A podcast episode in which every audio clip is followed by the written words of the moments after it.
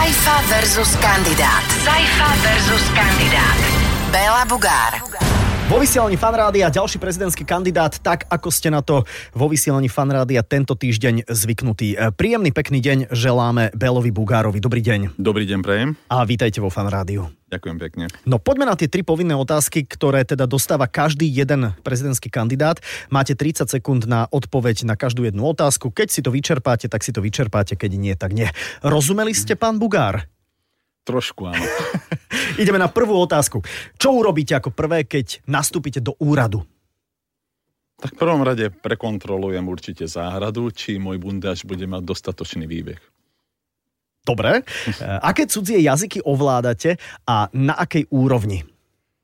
No, určite maďarčinu, pre vás to je cudzí jazyk, pre mňa je materinský.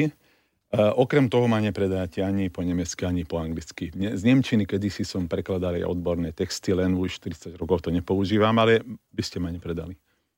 Nepredal by som vás teda. Nie.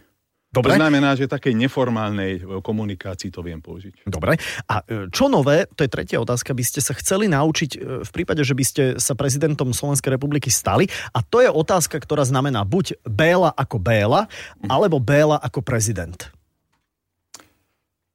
Aj, aj, to znamená, či ako biela, ako biela, ako biela, ako prezident, to je jedno, väčšiu trpezlivosť, lebo bohužiaľ ja, ak sa niečo má urobiť dnes, tak už včera som to chcel mať. To je jedna vec. A druhá vec, no určite komunikovať trošku ináč, aby sme potom nemuseli vysvetľovať tretiu vetu. Ďakujeme veľmi pekne, preklápame sa teraz kontinuálne do nášho takého menej formálneho rozhovoru. Je tu s nami môj pes Molly a uh tak si sadla nejakým spôsobom k vám. Vy ste asi taký nejaký psíčkar trošku, ja to tak vnímam. Ja som vždy mal psa. To Vždy? znamená, vždy. Keď som sa oženil, tak eh, trvalo mi to síce, no, 1,5 roka, kým potom aj manželka, aj, aj svokra teda prijali psa, od tej doby stále máme. Uh-huh. A nemáte na psa alergiu? No ja mám na niektorých politikov a nie na psa. Alebo lebo máte taký hlas, že možno máte alergiu na psa. Ja? No, máte nie. taký ako nosový hlas, viete, čo myslím? Tak som to No, myslel. Nosový? Lebo aj ja mám niekedy taký. Nie, nemáte. Ono, že som prechladnutý trošku, ale nie. E, Môžeme napríklad v rámci tohto rozhovoru povedať, že, že máte vyskočenú platničku?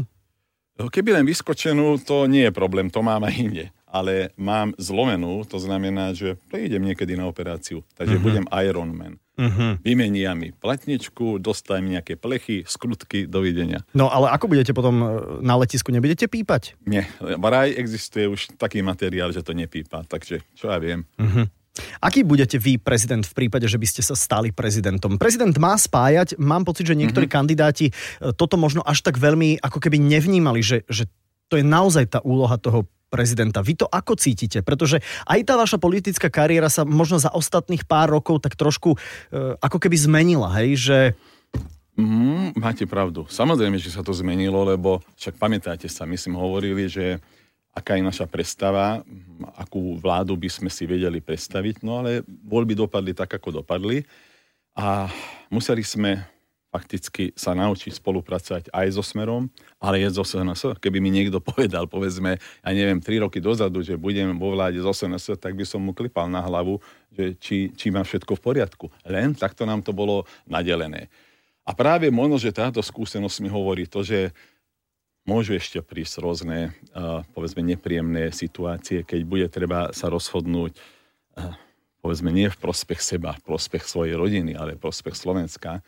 A, a vtedy skúsenosti, ktoré by mal mať prezident, určite uh, budú veľmi cenné, lebo tak, ako ste aj vy hovorili, prezident má spájať. Však pokud si ako je vražde, vražde, fakticky so Slovensko je ešte viac rozdelené. Uh-huh. A bohužiaľ ja už to cítim a nemám na mysli ako voči sebe, ale vôbec, že narastá aj nevraživosť. A to je, to je nebezpečný jav. To znamená, že prezident by mal v prvom rade spájať. Ja sa spýtam aj tak na vašu politickú kariéru v tom zmysle, že ste naozaj extrémne dlho v politike. Ja si Mhm. vás pamätám ešte z obdobia mojej takej nejakej neskorej puberty v podstate. E, Máte to zrátané, dajme tomu, je to už viac ako 20 rokov, blížime, sa, 29. 20, blížime No. sa k 30 rokom. Nie je už ako keby, že čas odísť v zmysle, že, že už máte toho plné kecky, už máte toho plné zuby, už by ste mohli žiť pokojný, normálny život? Je to aj o zodpovednosti, samozrejme. A keby som ne, necítil podporu, povedzme, mojej rodiny, svojej céry, alebo, alebo teraz už aj zaťa, a hlavne e, podporu mojej manželky, tak to by som nemohol robiť. Lebo viete, hlavne trpí rodina. Však môžete sa opýtať napríklad teraz aj pána prezidenta súčasného, však jeho manželka sa rozhodla tak, ako sa rozhodla. To nie je jednoduché zanechať to prostredie aj teraz aj, aj s deťmi sa nasťovať niekde inde, kde musíte vykonovať možno, že aj to, čo by ste nechceli ináč. Mm-hmm. O, ale keď ja stále hovorím, že môj starý otec, ten sa nezožil 89. roku, ale vždy hovoril, ak už teda začneš niečo robiť, on hovorí, že ak si priviažeš na krok zvonček, tak musíš zvoniť. Takže ja som sa takto rozhodol a pokiaľ vidím podporu uh, voličov, tak samozrejme to robiť budem. Mm. Keď ste spomínali nášho terajšieho alebo teda odchádzajúceho mm. prezidenta, vaša pani manželka je prichystaná napríklad na úlohu prvej dámy? Tak pre mňa už aj teraz je prvou dámov, takže to problém nerobí. Ale keď som zastupoval predsedu Národnej rady pána Hrušovského, ktorý tedy aj z KDH vystúpi z koalície, tak za ten pol rok sme mali tri také väčšie akcie, kde aj pani manželka musela prísť a bola tam a sa sostila tej úlohy. Takže pre ňu to nie je novinka. Mm-hmm. Vy ako možno potenciálne budúci prezident e, určite budete mať možnosť vidieť do vecí, možno posúvať veci, možno nie tak ako premiér napríklad, ale je to trošku určite. reprezentatívnejšia funkcia. Vyšetrí sa podľa vás napríklad gorila? Otázne je, či tie dokumenty, ktoré vraj nahrávky a tak ďalej, že znovu sa objavili, či, či sú relevantné. To znamená, že také, z ktorých sa dá, poviem to tak, vydedukovať alebo ich použiť, povedzme, na, na dokončenie vyšetrovania. Uh-huh. Ja som vtedy, keď sa to objavilo prvýkrát, ja som hovoril aj sladom na nejaké veci, ktoré tam boli napísané, že to je podľa mňa Eh, myšung pravdivých a nepravdivých informácií. A dôležité je pre vyšetrovateľ, aby tie pravdivé informácie samozrejme vyšetrili. Uh-huh, uh-huh. To znamená, že ak niekto tvrdí, že niekto po prípade, ja neviem, za nejaký väčší obnos peňazí sa mal dostať niečomu, no to si myslím, že treba vyšetriť a potrestať. Uh-huh. Sú to veci, ktoré stále traumatizujú podľa mňa Určite. našu spoločnosť. Poďme na vraždu mm, Kuciaka uh-huh. a Kušnírovej. Vyšetrí sa toto podľa... Ja si myslím, že áno. Viete, um, to, čo pred tou Kuciakovou vraždou mohlo byť ako zaužívané, že však dobre, no poriadku, chvíľku vydržíme a nikto sa pýtať nebude. Teraz si zoberte, že nie je možné ututľať nič ani v rámci policie. Keby aj chceli, povedzme, ja neviem, šéfovia e, vyšetrovacieho týmu, mm-hmm. alebo aj policajný prezident, nemá na to. To znamená, že každá informácia sa v tom momente dostane von a to je e, z tohto hľadiska možno, že aj dobré. Nedobré je preto, lebo niekedy to ťaží samozrejme aj to samotné vyšetrovanie. Takže vidím tú snahu aj pána prezidenta policajného zboru, ale napríklad aj, aj prokuratúry vyšetriť to. Je to, aby som pravdu povedal, nikomu na tom až tak záležať nemôže ako, ako vládnej koalície. Však nás spájali s, tou, dá sa povedať, s tým uhavným činom. Nie priamo, že by sme to vykonali, ale že, že tá predchádzajúca vládna garnitúra a nielen jedna vláda fakticky dovolila ten stav v polícii a ten stav v spoločnosti, ktorý vyústil povedzme do tejto vraždy. Takže v našom záujme je to v prvom rade vyšetriť. Mm-hmm. Spýtam sa tak ako veľmi čudne, ale potešili by ste sa možno vnútorne vy ako e, zrelý chlap a človek, ktorý má 30 rokov skúsenosti v politike, keby Slovensko viedla žena?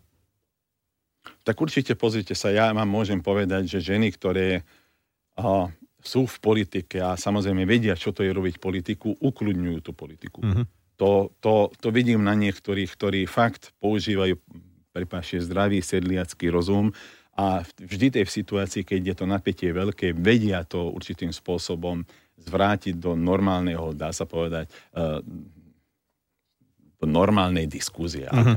Ale, ale samozrejme teraz aj to je dôležité, či povedzme, uh, keď už hovoríme o žene pani Čaputovej, vydrží aj naďalej, lebo jedna vec je hovoriť o tom, že bojovať proti zlu, ale druhá vec povedať ako.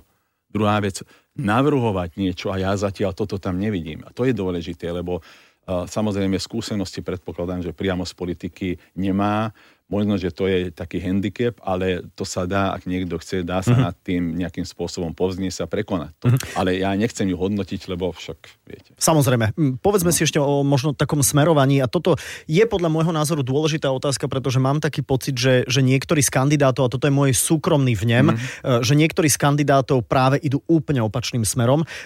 Európska únia a NATO. Aha. Ostávame alebo ideme preč? No ja si myslím, že kto si myslí, že máme odísť preč, ten by mal odísť preč. Um, ja stále hovorím, keď len na to spomenieme, uh, ak Ukrajina by sa zavčasu rýchlo rozhodla, že bude patriť k NATO a nebude patriť nikde, ani Rusom, ani, ani do skupiny NATO, tak nemá dnes problém, predpokladám, s Krymom. Len ani tu, ani tam neboli. Výsledok je taký, že Rusi si dovolili. To znamená, že na to jednoznačne nás niečo stojí. Je, však aj my musíme vraziť nejaké peniaze do, do armády. Na druhej strane je to určitým spôsobom aj uh, ochranný dážnik, ak to môžem takto povedať. A čo sa týka Európskej únie, No viete, musíme si uvedomiť jednu vec. My sme Európska únia, aj my sme Brusel. Samozrejme máme hlas taký, ako máme a preto je dôležité, aby sme aj v rámci V4 spolupracovali. Mm. Ďakujem vám za váš čas, pochopiteľne. Držím palce na tú operáciu, pretože no, je tam je nejaká platnička, tak no. hádam, to bude všetko OK. Verím, že ten prezidentský súboj bude, bude čestný a bude všetko tak, ako má byť. Ďakujem pekne a na záver mi dovolte, aby som vám zablahoželal k tomu dá sa povedať, tej šťastnej správe. V prvom rade manželke. Tá je istá, prepáčte za to, som si, to, to som si dovolil. Mama je vždy ale, istá, hej, otec určite, je vždy neistý. Ale tak. aj tak viete čo. Ďakujem, ďakujem veľmi pekne. Uh, klopkáme. Uh, nech Slovensko smeruje tým správnym smerom. Uh, dúfam, že priloží každý ruku k dielu tak, ako vie. Bela Bugar bol s nami v štúdiu Fanrády a ďakujeme za návštevu ešte Ďakujem raz. veľmi pekne. Saifa versus kandidát. Iba vo Fanrádiu. Predvolebná diskusia Saifa versus kandidát je vysielaná v rámci predvolebnej kampane a obsahovala stanoviská a názory kandidátov na prezidenta Slovenskej republiky, ktoré nemožno spájať so stanoviskami fanrádia.